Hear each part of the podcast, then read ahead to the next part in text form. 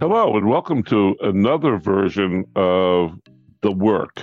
The Work is a podcast that my good friend Jeanne Achille and I do every week, where we talk about the world of work in ways that are not the usual push and pull in these sorts of podcasty kinds of things. Um, it's it's a great show. If you haven't listened before, this is going to be a particularly good one. Uh, we've got my good friend and Jeanne's near neighbor, Michael Kannisto, who is a long term player in the recruiting world. He's currently the global head of something or other. Um, um, but but we have Michael with us today because because he's got some points of view about work and creativity that are not the normal fare, and and um, really looking forward to spending time in the conversation. So, Michael, welcome. You want to take a quick moment and introduce yourself? Sure. Thanks. Um, thanks for having me. I'm Michael Kannisto. I run a think tank called Mindemic Lab, which is focused mainly on scenario planning, war gaming, future of work kind of uh, concepts, and providing insights into uh, into possible futures. We don't predict the future, but we provide insights into possible futures for organizations to um, be future focused. And that's mainly what I do. And I guess we'll talk about some other things here in a moment as well. Some of the things I do in my spare time. So let's see if we can find the bridge. So so so you do this scenario planning, future gazing kind of work, and you have a disciplined approach to doing that. But you also have um, a series of other interests that inform the work. And I've I've always been kind of amazed at um, how broad your interests are. In in particular, you have a dressmaking hobby. Tell us about that. I do. I, uh, I it was a few years ago. I found myself uh, head of recruiting for a big fashion business, and it kind of occurred to me one day that I didn't know anything about fashion, which didn't necessarily prevent me from being a good TA leader, but it bothered me a little bit. And I was working in New York. I was literally in the fashion district, so it didn't take long for me to find places where I could take classes either during lunchtime or after work. So I started, I took um, a draping class and I took a sewing class and I took, um, I learned pattern making. But um, where this is headed is at one point I took a fashion drawing class and there was a, a, a project that was due um, kind of at the end of the semester or end of the class and sort of my my interests being where they are interested in cultures and organizations and groups of people um, similarities and differences i thought well what if i did my final project on um, how Western fashion influenced Japanese fashion pre and post war. That'd be kind of interesting, I thought. And so I started doing image searches and looking through books and trying to find out what people were wearing uh, in the in the US and in Japan at the time. And as I was looking in Japan, I kept coming across people wearing kimonos well, that makes sense. I mean, they've been wearing them for a long time. And I really wasn't interested in kimonos at all. It, it just didn't feel right for me. I had issue concerns about cultural appropriation. There was plenty of other things for me to be interested in. And so I sort of clicked past those. And I found lots of pictures of Japanese women in the 40s and 50s and 60s in Western uh, style clothes. But the thing that was kind of the moment for me was I would run across lots of pictures where imagine there's a random neighborhood in Tokyo and there's two women meeting, obviously friends. You know, one's got a bag of groceries, one has a baby, and one's wearing a mini skirt and one's wearing a kimono. And it kind of made me pause and realize that the two sort of lived together for a long time and still do. I'd never thought of it that way. I'd kind of compartmentalized fashion, thought about fashion. And so what ended up happening is as as I thought about as I looked through the lens that that that gave me as I looked through, you know, women wearing quote unquote Western fashions in Japan during that era, I realized they were heavily influenced by kimonos, the color, the patterns, the way they draped, the way they were cut. I never really no- noticed that before. And then in the opposite direction, I realized that the Western clothes began to influence the kimono, the kimono fabric. And so I realized that I probably needed to spend a little more time learning about the kimonos and in order to do that, I sort of continued to do dressmaking and do designs and just sort of found myself in this place where I'm really enjoying sort of reproducing design aesthetics from that era and and as you mentioned um, using upcycled or recycled kimonos. That's interesting. So so i, I want to pick at something that you just said there which is which is you, you talked about two kinds of fashion occupying the same space and influencing each other. And that reminds me of the transition we're going through right now as a culture, moving from industrial ways of thinking to whatever the hell the next thing is. Um, um, and we're kind of in the middle of the mud and the whatever the hell the next thing is.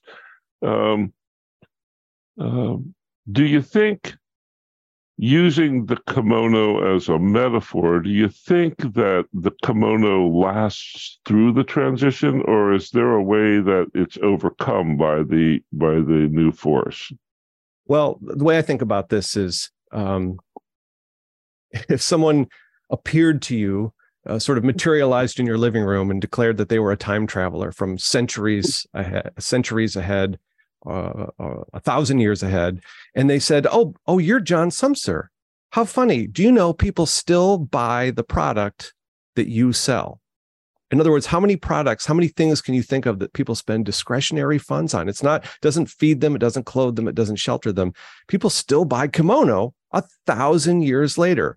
So I'm putting my money on the, the, the kimono persevering but I also think it has probably lots of lessons. Why the kimono? What, what other piece of clothing? What other item that could you can you think of that people spend money on? that's had the the staying power of the kimono. So I think the kimono will prevail, but through creativity, um, technological adaptation, um, responsiveness to social um, uh, trends.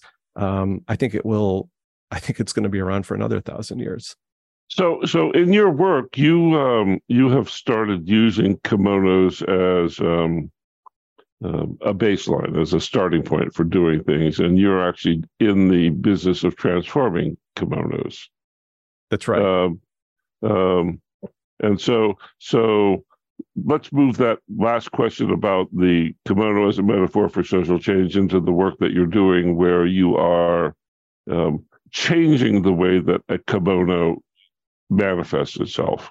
Um, um, does that spell the end of the kimono, or is that just a way of giving it new life? I think it's a way of giving it new life. I mean, there's a very practical component to it, um, which, um, as probably most everyone knows, there's a real um, top heavy demographic distribution in Japan. I think I read a statistic where the highest it's the highest percentage of an elderly population of any any country in the world. And so it's actually creating a real challenge which is to say that, you know, uh, someone who was um, married in the 1960s or 1970s was probably gifted a kimono. It wouldn't be uncommon for a woman to have 50 or 100 kimonos, just a middle class, typical uh, uh, married person. They're they're kept very carefully. They're not washed frequently. They're stored in a special cabinet. And when they when these women pass away, as they're passing away at an unprecedented rate, no one wants to throw grandma's kimonos away. And so there's been this sort of trend where there are these resellers and recycle recycle kimonos. By the way, let me just say these aren't historical pieces or any sort of significance at all. These are just kimono kimonos. And so in a way, it's like, what do you do with them? Um, they're just growing at this extraordinary rate. And so you're seeing not just me, but others finding ways to repurpose the fabric to use that fabric, but also clearing the way. There's still new designs and new kimono uh, people who make new kimono. They've it's kind of solving several problems at once, if that makes sense. We live in a disposable society, so so you've you've called out the enduring quality of the kimono and something that has been around at least a thousand years. I'm not an expert. I'm not going to pretend to be. Um, what does this tell us about what we keep, what we dispose of, what we repurpose as we look at the workplace?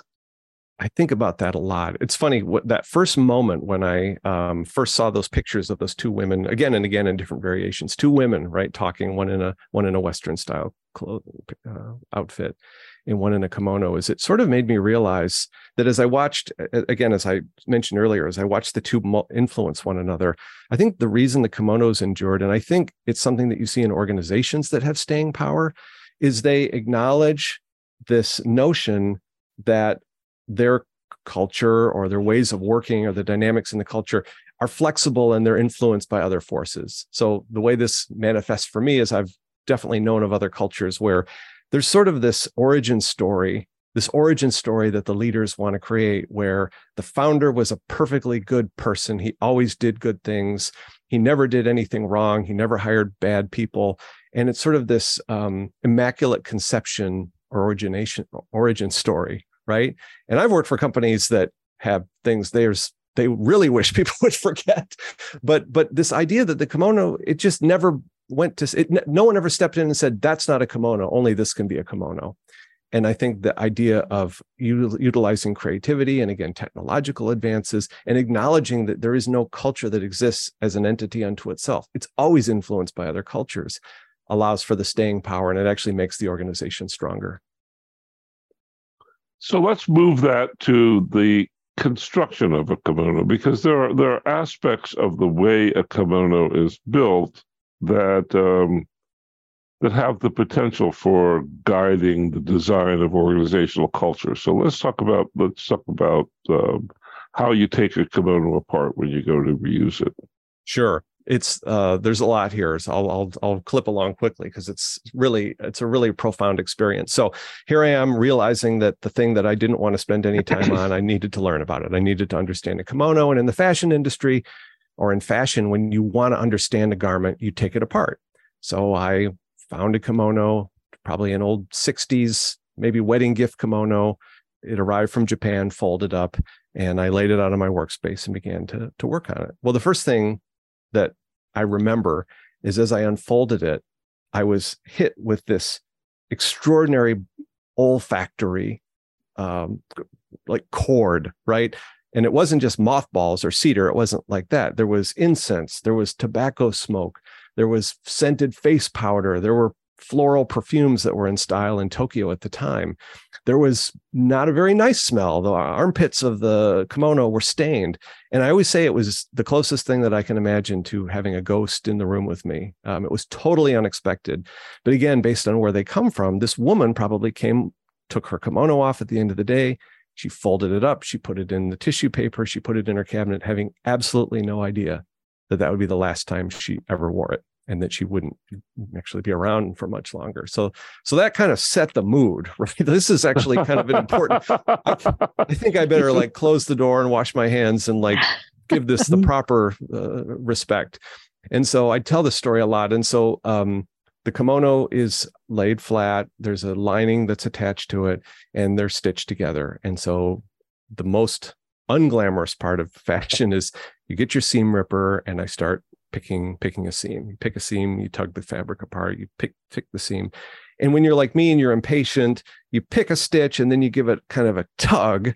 And sometimes an extra stitch will pull through the holes and give you a little more kind of double your efficiency. And then if you're really like me, after about 20 minutes of it, you give it a yank. and so I gave this, I picked a stitch and I gave it a yank and I heard this like, oh, heartbreaking rip this giant tearing sound. And I thought, oh, I've done it. I, have I've torn the garment. I can't believe I did this. And so I start looking. Well, where's the tear? I don't I don't know. I don't see a tear. And it, as I realized then, as I learned later, the way a kimono is put together is the stitching is weaker than the fashion fabric or the outer fabric so that if it gets snagged on something or if someone's standing on it or if it gets you know someone's you know someone is standing on your kimono and you walk away when it falls apart, it's the stitches that sort of sacrifice themselves as a way of preserving the fabric. And I thought, isn't that isn't that fascinating? And so now when I take apart a kimono, I just grab it and rip, and it always comes apart. The also I mentioned before about the lining, you know, a lot of them are kind of they have they they have an olfactory experience that isn't always positive, and they're stained with sweat or there's you know oil cooking oil or something. And and so the lining kind of protects the fabric and it can be changed out more or less easily. So the construction actually has lessons i think also in that it's sort of designed with its own internal self protection mechanisms right? And so again when i think about how does this relate to organizations there's always this you know mysterious like we've decided to change our product line or here's a new logo and here's new slogans. And there's sort of this internal organizations that allow for healthy dialogue about actually maybe this isn't a great idea or this doesn't feel right to us long termers i think they tend to have more staying power lasting power but this whole idea of the kimono it doesn't need there's no um, maintenance you know schedule or there's no place you have to take it it sort of protects itself. And i always thought that was an interesting metaphor for um for organizations as well.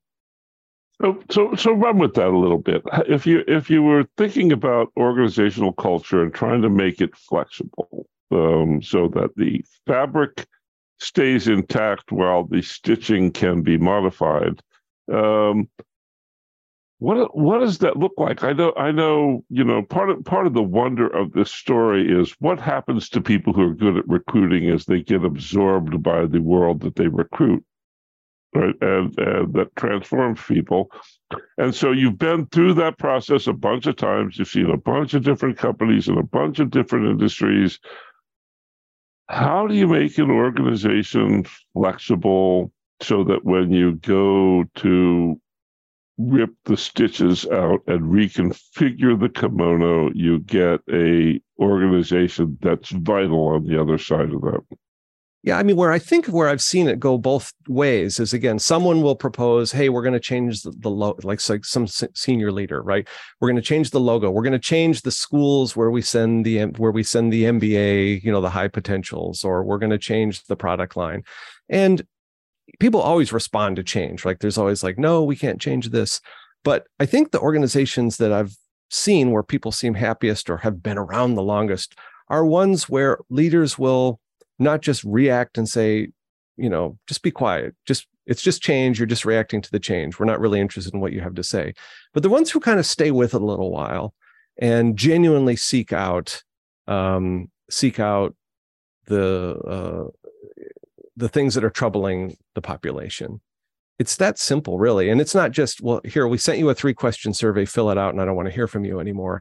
It's the companies where we've all been around them, where the, you know, people seem to feel like they have a, a relationship with the leaders, or the leaders are visible, or they're walking around, or they're friends with them.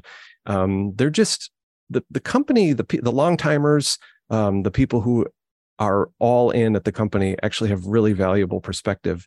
And I've always been shocked at some companies, their willingness to engage and welcome and invite those people's opinions into the boardroom. And I've seen, I've been amazed at the degree to which, in an age where we can talk virtually like this for absolutely no cost, um, that people are absolutely soundly 100% opposed to hearing anything that contradicts the new direction. So so let's let's tug at that let's tug at that thread a little bit. God, this is this is wonderful. We're going to go into metaphor land here. Um, so so I think one of the things that happens in organizations is that the more successful the leader is, the more likely they are to be surrounded by people who insulate them from the truth.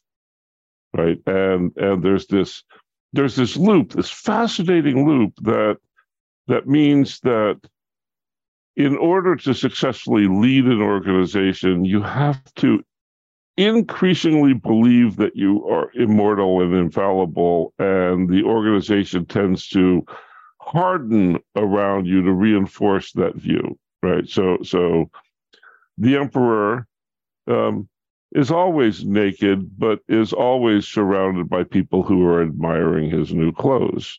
Um, how do you inhibit that with a design that um, is flexible, like the like the design of a kimono? When so, when I started, when I sort of began to have really strong feelings about these garments and try to think of how I could incorporate them and honor them and still allow them to stay together. So I think I might have mentioned before uh, in an early, you know another conversation that one of my goals, if I'm making something new out of a kimono, is to utilize the fabric of one kimono. That's mm-hmm. kind of an ongoing project of mine as I'm just doing pattern designing patterns for items of clothing that are made from the fabric of one kimono. And I also try to keep the the lining with them. I use the lining as a lining for whatever I'm making, right? And so there's this sort of integrity that I try to preserve because I believe that the, you know, the, the fabric has stayed together this long, it should stay together in its next life.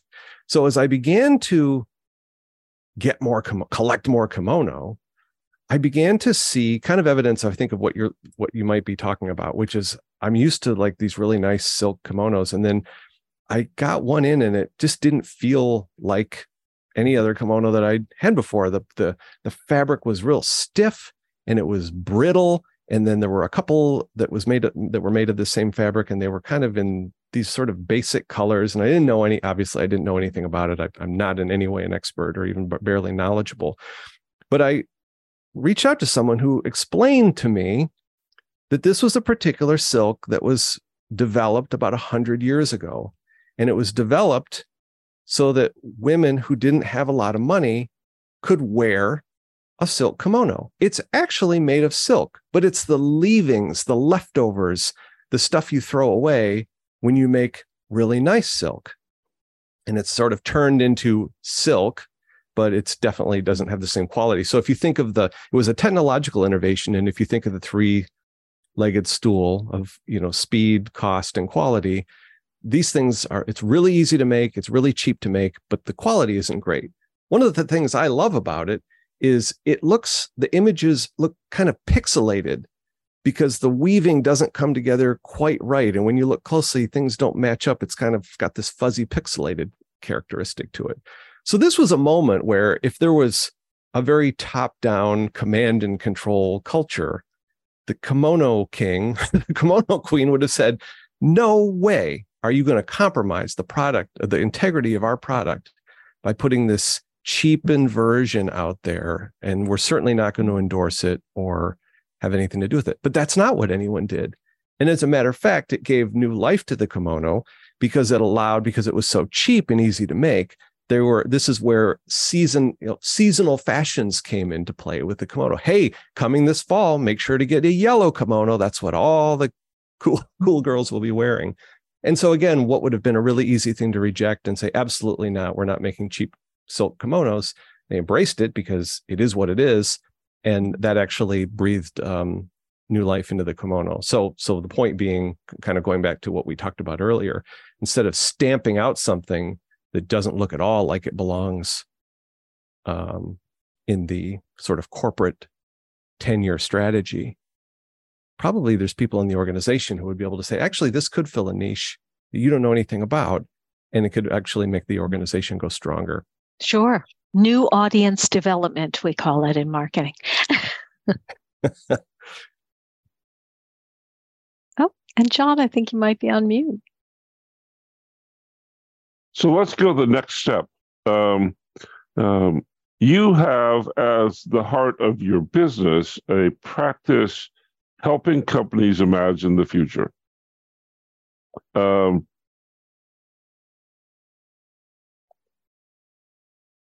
talk about how the business of helping companies imagine the future is like kimono design right because because what you're talking about is a method for making companies more flexible and protecting the core fabric while allowing organizations to adapt to the next hurdles it's it's yeah it's I, I find a lot of crossover there as I think about that as well. So I mean, from a really practical sort of detailed perspective, if you sit down and you look at what can I make from a kimono, a single kimono, I mean, it's constructed in a very uniform way. I mean, you're going to sort of when you take one apart, the pieces will all look more or less the same. But I mean, this might be a little too detailed, but the the standard fabric bolt of, a, of the standard bolt size of a fabric of kimono fabric is actually really narrow. And if you were to go down to a fabric store, it would be much, much wider. And so that's a huge constraint. What can you make from fabric that's like 13 inches wide? not a lot. And so I think me and many, many others have figured out, well, just because you, you I'm trying to think of how to say this. It, there's ways to join those, hide the seams, accentuate seams that aren't normally seen for example in a sport coat going down the you know the middle of the of each of the sides that allows you to be successful and and make something that's really nice out of it in other words helping organizations sort of step out and said well this is the way we always hire college kids this is the way we always um, move into other parts of the world um, we're sort of up against the wall there's there's no solution to this problem sometimes either in constructing a garment or planning a college recruiting strategy. It's sort of stepping out and thinking of doing things in a totally different way. So, for example, we did a scenario planning event around college recruiting, and we were sort of thinking about, you know, I remember brainstorming with the group and saying, what are the thing, what are, here are some pieces of data that you could get from a college interview. And I want you to rank them on least eh, like least useful to most useful and it was like what school did they go to what was their grade point average um, did their parent you know how important is their parent in the organizational structure working its way up to ability to recover from failure ability to uh, be creative on the spot um, ability to have uh, other skills that are not directly related to the to the business uh, not related to the business. And what we did is everyone agreed that knowing what the grade point average and where they went to school is has no predictive ability whatsoever to how successful they'll be as a long-term employee but seeing how they recover from failure um, how they take feedback ways that they uh, uh, exhibit creativity was really predictive. And so part, one potential possibility for future um, college recruiting that we came up with in that particular event was imagine a broadway audition.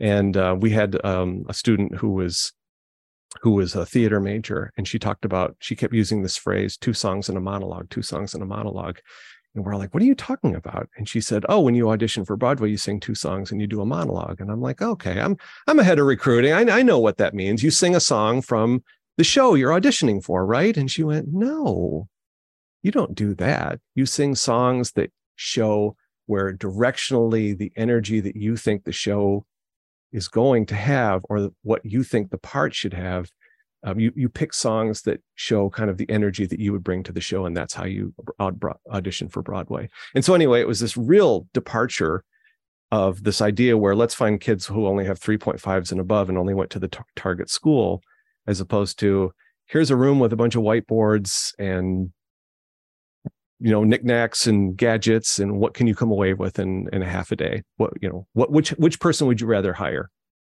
i i love this. And and uh, you know i've been kind of sitting at the sidelines here thinking about creativity and thinking about thinking out of the box. Uh, you know certainly gpa and you know what university you went to that's all very tangible. We can all take that data. Those are happy data points that we can plug into something else. Determining how someone recovers from failure, um, which I would argue, and this is a topic for another day, of course, you know, when you're talking about someone that young, we have to be forgiving because they're really early stage in their journey. But but this goes back to your your kimono um, uh, metaphor, and that is uh, remaking. You know this this this durable fabric and remaking it and and and you were talking about your workplaces and and companies that last and what their qualities are. So what is their fabric and what is their ability to remake themselves? At what point does that kimono become so unrecognizable that it's no longer valuable the way it was previously that's a really good question. Is there a way that you could make it so unrecognizable that you wouldn't, you know, realize where it came from? I guess at that point, then that will be the the slow, the very slow end of a long lifespan of the kimono. But what's mm-hmm. interesting is as I, I, I probably should have said it in a different way because I'm thinking about it myself. So not only are people remaking kimonos into Western style clothes or bucket hats or beach purses or whatever it looks like, there's still this core group that continues to make the kimono the traditional way, um, down to every every detail. In other words, there are some people still making a kimono. If you walked in it looked exactly like it would have looked like hundreds of years ago. So there's sort of this um, um, diversific- diversification of the craft, which I think That's will probably protect it. Mm-hmm. I, I, recently heard from someone we supported back in the 90s, uh, early stage e recruiting vendor. You know before we we actually had all these niche applications and all these you know buzzy things that we have now. And and it it, it has me thinking about what you're talking about here. In terms of a hundred years from now will anyone even remember those things you know what what what is the enduring quality? Um, and maybe there isn't any. Maybe it's a total you know rip it apart and and and that leave it there. Um, thoughts on that? And john you especially have have covered this particular recruiting technology category with great interest. I'm going to give it to you michael. What what do you think what do you think about the current um, universe of recruiting will be enduring a hundred years from now? That's a really great question. Um, I think whatever it is, there certainly will be elements. Uh, there will be attributes that will make it through. But I, one thing I can, so I can't predict the future. I don't know what they'll be. But one thing I can tell you is it will have nothing to do with the funding level of the company, the quality of the annual report, the number of consultants involved in the business strategy formulation, um, the way folks are promoted or not promoted. It, it really, what I've learned in the kimono uh, world is they exist because they're beautiful and people want them. And they continue to want them because they continue to be beautiful and make people happy. So it's sort of that paradox of the more you want to control having your product be around in 100 years unfortunately for you if that's how you believe it probably has very little to do with you and it's going to be how does your consumer base your kimono wearers um, what's the incentive for them to continue to be able to, to, to buy kimonos in the way that and wear them in the way they want to wear them oh that yeah, just so- yeah, I'm sorry, John. That that brings me to a whole other place in terms of what was important to the respective employees during a certain period of time because you know you're talking about the kimono being enduring and and being a form of fashion in terms of what's important to people at different you know post world war ii people wanted to come back and get jobs and job security was important. Now we're looking at recruiting Gen Z and they're concerned about, you know, how socially aware and what's your climate tech, you know, your climate change policy. It's it's fascinating how how many different variables how many different facets you can look at this from. So uh, let me let me step back and turn the floor back over to john. I know we're getting oh, a little tight no, on time. Yeah no that's that's great Jeanne. the the the thing that i see is is the demographic changes in our world are so significant that the way that we move people is going to not be so constrained by um, uh, national boundaries. The only way we're going to survive in the United States, um, the coming demographic shift is by finding ways to bring a whole lot of people from other places into our country to work and figuring out how to manage that. And that means that the that the um, uh, sort of substrate of recruiting is going to move from who's within 25 miles of the plant to who's out there in the whole great big wide world who we want to bring to come and enrich the world that we live in? And so so there's a similarity of that.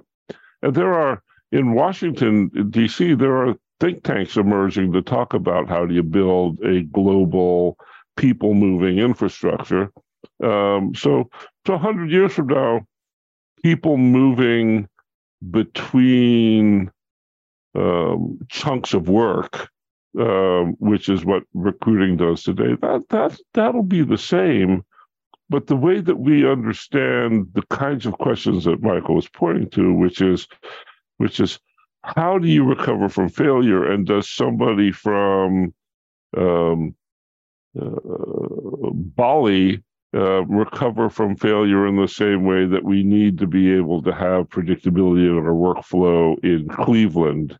Um, can we figure how that match works and how the management process works? I think we're going to get smarter and smarter about that while maintaining this sort of core underlying thing where there's work and we need people to do the work, and that's the equation. But the sources of people are going to change radically. Well, on that note, I'm going to ask Michael to share his parting thoughts because we are at time. This is so much fun. No, it's been, um, thank you for uh, the opportunity to come and talk a little bit about this. It's just, I feel like um, with so much going on in the world, um, there are many complicated solutions that are being proposed and just as quickly sort of abandoned. I think it's sort of fun when I'm able to walk away from this part of where I live and go to the studio and spend time with things that are enduring and um, that people continue to want. And um, I will continue to share whatever insights or lessons I can draw from them um, with this group. It's really, really fun. Thank you. I, I, do think this is the first instance of the work podcast where we have discussed kimonos. So kudos to you. Always good to be first. Michael, do um, tell our listeners how they can get in touch with you. Sure. Um, for the scenario planning um, and wargaming uh, future work, you can go to mindemiclab.com, M I N D E M I C L A B, mindemiclab.com. And if you want to see uh, any of the work that I do, you can go over on Instagram and I'm at mindemiclab. That's exciting. Yep. That's exciting. Well, you have been listening to the Work Podcast with my colleague John Sumser, our guest today, Michael Kannisto. Thank you so much for listening in. We hope you will listen and like future episodes as well of the work.